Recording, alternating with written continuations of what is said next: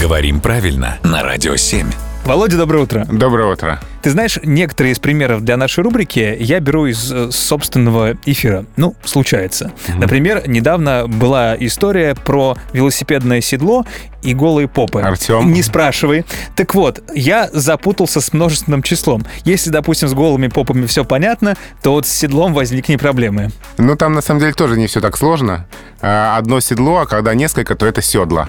А если в другом падеже? Ударение остается там же, то есть э, в родительном падеже седел, в дательном падеже седлом и так далее. Здесь можно использовать э, в качестве проверочного слова, в каком-то смысле, слово ведро, где попроще. Ведра, ведер, ведром и так далее. В общем, ведра как седла. Практически. Но историю ты мне все равно расскажи, хотя бы после того, как э, мы закончим с рубрикой. Договорились. Спасибо, Володя.